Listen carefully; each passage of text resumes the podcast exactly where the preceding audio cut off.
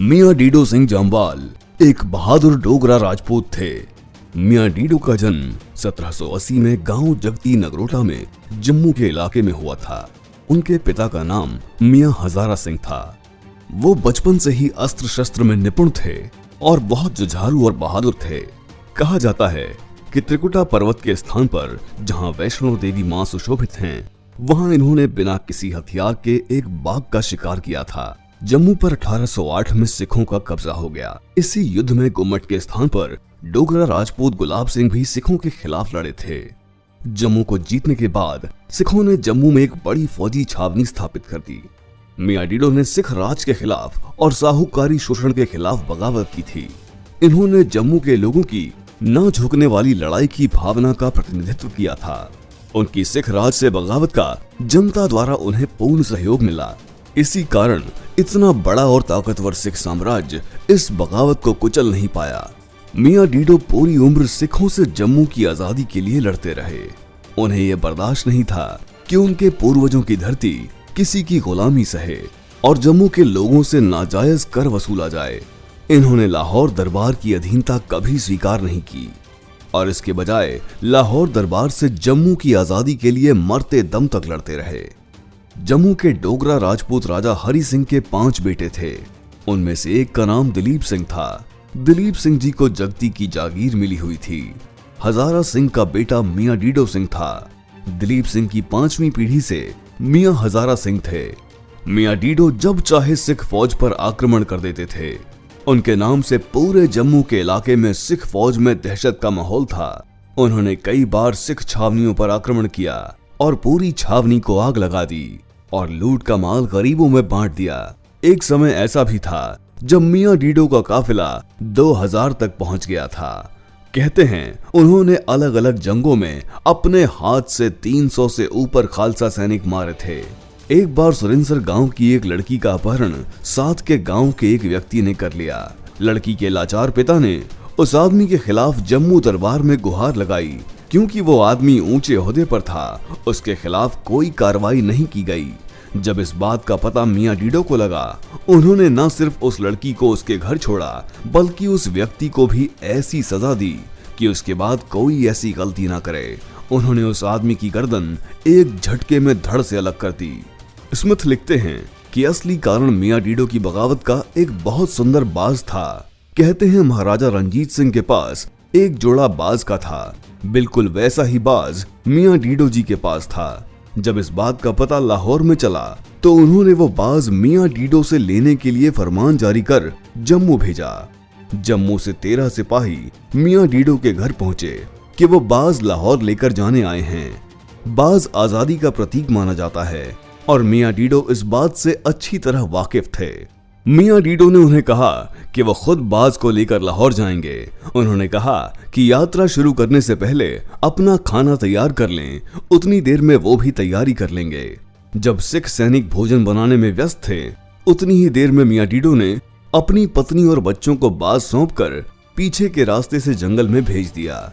इससे पहले कि सिपाही कुछ कर पाते, मियाँ डीडो ने उन तेरह में से ग्यारह को यमराज के पास भेज दिया। दो जख्मी हालत में जम्मू वापस पहुँचे। वहाँ उन्होंने पूरी कहानी बताई। इसके बाद मियाँ डीडो ने अपने साथियों के साथ रहकर लाहौर दरबार से पूर्ण उग्र विरोध कर दिया। लाहौर दरबार के लिए जम्मू में कर वसूलना मियाँ डीडो ने नामुमकिन सा कर दिया था। जब महाराजा रंजीत सिंह को इस बात की खबर पहुँची तो उन्होंने मियाँ डीडो को कुचलने के लिए दस हज़ार की सेना जम्मू रवाना की, पर उसे कोई सफलता नहीं मिली। उसके बाद मियाँ डीडो को पकड़ने की एक के बाद एक सभी कोशिशें नाकाम हो गईं। शेर पंजाब महाराजा रंजीत सिंह ने जम्मू की रियासत अपने बेटे युवराज खड़ग सिंह को दी हुई थी। 1816 में खड़ग सिंह मियाँ डीडो को पकड़ने खुद जम्मू आए। उन्होंने खुद देखा कि पूरा जम्मू का जनसंघ मियाँ डीडो का वफादार है और जम्मू में खालसा राज की कोई नहीं मानता। खड़ग सिंह वापस लाहौर लौट गए और सब जाकर अपने पिता महाराजा रंजीत सिंह को बताया। महाराजा रंजीत सिंह ने दीवान भवानी दास को एक बड़ी फौज के साथ जम्मू जाकर मियाँ को ज़िंदा या मुर्दा पकड़ने के लिए भेजा। दीवान भवानी दास की पूरी कोशिश के बाद भी मियाँ जी हाथ न आए।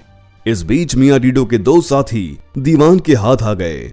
उनसे मियाँ डीडो के स्थान का पता करने की बहुत कोशिश की गई पर उन दोनों ने कुछ नहीं बताया।